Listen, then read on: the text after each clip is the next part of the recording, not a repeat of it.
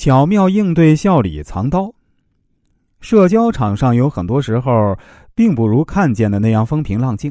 很多人看上去很好相处，但暗地里却可能暗算你。《孙子兵法》写道：“信而安之，因以图之；备而后动，务使有变。刚中柔外也。”全句意思为：表面上要让敌人相信就是这样，从而使其安下心来，丧失警惕。暗地里，我方却另有图谋，要做好充分准备，然后再采取行动，不要使得敌方发生意外的变故。这就是外柔内刚的谋略。有时表面上很和善的人，会内藏杀机。春秋时代，郑卫公打算吞并胡国，是在今天安徽省境内，但他的力量不强大，不敢直攻，就把自己漂亮的女儿嫁给胡国国君为妻。这样呢，郑胡两国成了亲家。为了进一步使胡国放松对自己的戒心，郑卫公召集大臣商议。他问：“我打算用兵兴国，你们看攻打哪个国家最有利？”大臣们各抒己见。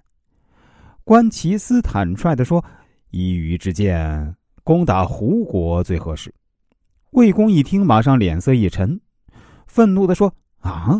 你居然建议向友邦胡国动武，这是什么意思啊？马上把关其斯给杀了。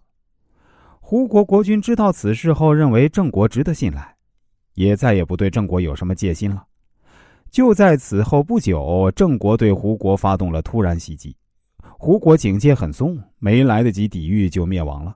很长一段时间里，郑国都很强大，直到公元前三十七年才被韩国灭掉。笑里藏刀的特点是以表面上的友好、善良和甜言蜜语掩盖阴险毒辣的用心和意图。魏王送给楚王一位美人，楚王非常宠爱。魏王的夫人郑袖知道楚王宠幸她，于是也装出很喜欢的样子，待她犹如亲姐妹。无论是衣服、玩物、居室、卧具，都选最好的给她，甚至有时表现出爱她胜过爱楚王的假象。看到这些，楚王很欣赏郑袖，高兴地说：“妇女侍候丈夫是靠美色，有时嫉妒是因为爱情。现在郑袖知道寡人喜欢美人，于是喜欢她还超过喜欢我，犹如教子之所以事亲，忠臣之所以事君啊。”郑袖一看时机已到，有一天啊，他很体贴的对那位美人说。大王很喜欢你，但还有一点儿稍微不够好。我觉得你的鼻子不太漂亮。如果你以后和大王在一起时呢，略微掩盖一下鼻子就好了。于是呢，这位美人接纳了郑袖的意见，每次见到楚王呢，就用袖子掩住自己的鼻子。那楚王很诧异，就问郑袖：“那美人为什么见到我总爱掩住鼻子呢？”郑袖面有难色的说：“嗯。”我对此略知一二，但是我不能说出来。楚王更加迷惑，有什么事儿居然还瞒着我？郑袖故意低声凑近楚王说：“他呀是讨厌大王身上的臭味儿。”楚王一听怒不可遏，太可恨了，把他的鼻子割掉！我不想再见到他了。这位可怜的美人儿至死都没明白，他有如此下场，竟然源自那位待自己如亲姐妹的郑袖的嫉妒。最可怕的人，并不是面目凶恶的人，而是那些表里不一的人。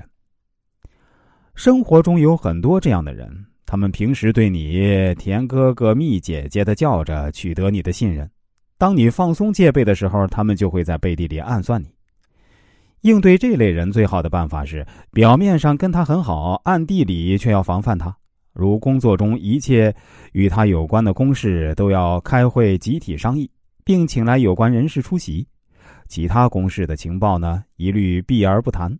同时啊，尽量不要跟他来往，个人隐私甚至其他朋友的秘密也一概守口如瓶。只要你能做到天衣无缝，他就对你无可奈何了。笑里藏刀的特点是以表面上的友好、善良和甜言蜜语掩盖阴险毒辣的用意和意图。